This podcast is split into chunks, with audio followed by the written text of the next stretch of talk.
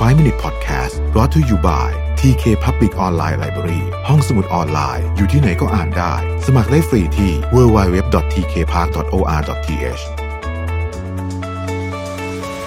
สวัสดีครับ 5 minutes นะครับ คุณอยู่กับประวิทยานุสาหะ มันมีคำถามหนึ่งซึ่งอยู่ในหนังสือเล่มนี้ซึ่งผมรู้สึกว่ามันทรงพลังมาก เขาตั้งคำถามว่าทำไมเราทุกคนถึงจะมีความสุขไม่ได้ จริง ๆคำถามนี้มันก็ไม่ได้ง่ายนะที่จะตอบนะฮะแต่ว่า มันเป็นคำถามที่ถ้าเราจริงจังกับเรื่องนี้กับของชีวิตเนี่ย บางทีเราอาจจะต้องนั่งถามตัวเองจริง ๆ แต่กระบวนการถามเพื่อหาคำตอบเนี่ยอาจจะไม่ใช่แค่ถามแล้วคิดคิดเอาแต่มันอาจจะต้องผ่านกระบวนการการลงมือทำเรื่องของซาชามาตินนะฮะคุณแม่วัย 30 จากรัฐโอคลาโฮมาอธิบายจุดเริ่มต้นของโครงการที่ท้าทายของเธอมากๆว่า เธออยากทำอาหารเพื่อเปลี่ยนแปลงตัวเอง เธอบอกว่าการทำหน้าที่แม่และภรรยาทำให้อุ่นใจจนเคยชิน และกำลังสูญเสียความรู้สึกของการผจญภัยไป การสูญเสียบางสิ่ง ซึ่งในกรณีนี้คือความรู้สึกขการผจญภัย และพยายามทวงมันกลับคืนมา คือเหตุผลที่ทำให้คนจำนวนมากเริ่มต้นทำภารกิจสุดท้าทาย วีรบุรุษที่ทำภารกิจสุดท้าทายในสมัยก่อน ต้องเดินทางข้ามน้ำข้ามทะเล เพื่อไปหาของศักดิ์สิทธิ์หรือว่ากุญแจอะไรสักอย่างกลับมา สมัยนี้เราค้นหา สิ่งที่เป็นนามธรรมกว่านั้น แต่มีความสำคัญไม่ได้น้อยกว่าเลยนะครับ หลายคนบอกว่านี่แหละคือการทำให้ตัวเองได้รู้สึกเป็นตัวเองอีกครั้งหนึ่งนะครับ มีหลายตัวอย่างที่อยากจะเล่าให้ฟังวันนี้นะฮะมีหนุ่มวัย 20 ต้นๆ ที่พอร์ตแลนด์นะฮะชื่อเนตามเนี่ยไม่สามารถสลัดความคิดหนึ่งออกไปจากหัวได้เลย เขาเล่าให้ฟังว่า ตอนแรกมันเป็นแค่ความคิดเพี้ยนๆที่สลัดไม่หลุดสักที แต่มัน กวนใจผมมากจนในที่สุด ผมก็ต้องตัดสินใจลงมือทำนะครับ โดยเขาค่อยๆเดินเท้าข้ามจากรัฐเมน ซึ่งอยู่ทางขวามือบนสุดของอเมริกาเนี่ยนะครับ มาสู่แคลิฟอร์เนีย ซึ่งอยู่ซ้ายล่างสุดนะฮะใช้เวลา 7 เดือน อีกคนบอกว่าสาเหตุที่ต้องเริ่มทำภารกิจสุดท้าทายก็เป็นเพราะว่าใช้ชีวิตแบบนี้ต่อไปไม่ได้อีกแล้วนะฮะคุณ Travis Ennis ซึ่งหนักราว180กิโลกรัม ให้คำมั่นสัญญาว่าจะฝึกมวยไทยเก๊ก และจดทุกอย่างที่กินนานหนึ่งพันวัน เขาเล่าว่าเขาตัดสินใจเพราะว่าผมมีชีวิตแบบนี้ไม่ได้อีกแล้ว ผมไม่อยากปรับปรุงตัวเองทีละนิด ผมต้องการเปลี่ยนทิศทางอย่างสิ้นเชิง เพื่อค้นพบวิถีชีวิตใหม่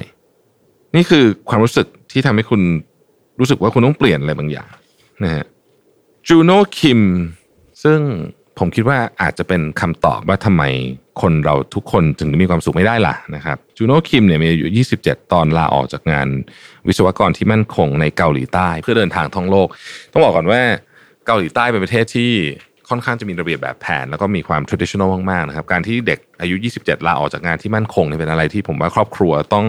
ไม่พอใจเอาซะมากๆเลยก็เป็นไปได้นะฮะสังคมเกาหลีใต้เนี่ยมีค่านิยมและธรรมเนียมปฏิบัติที่ยึดถือ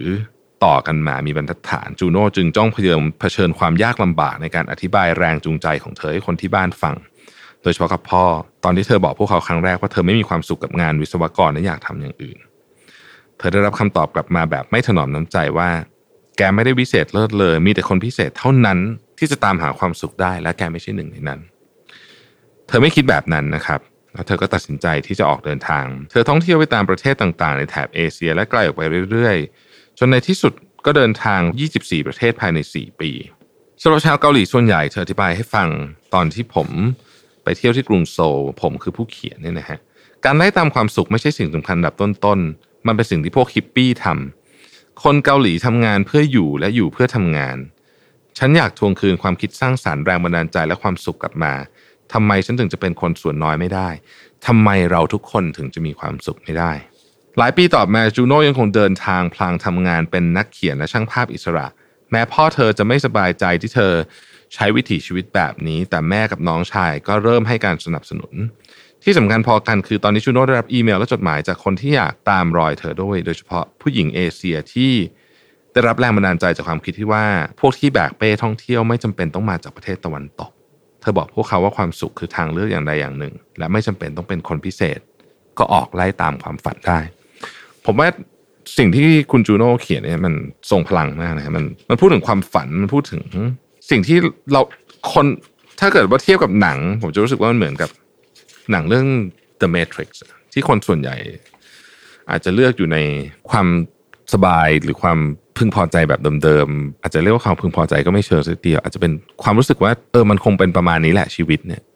แต่มันมีคนจำนวนที่กล้าจะกรอบไปนะฮะจริงๆ 5 minutes ทั้งหมดที่จะพูดถึงหนังสือเล่มนี้ผมคิดว่านี่เป็นธีมหลักของเรื่องนี้ว่า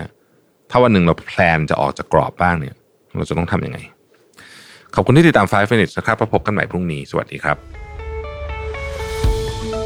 5 Minute Podcast Presented by TK Park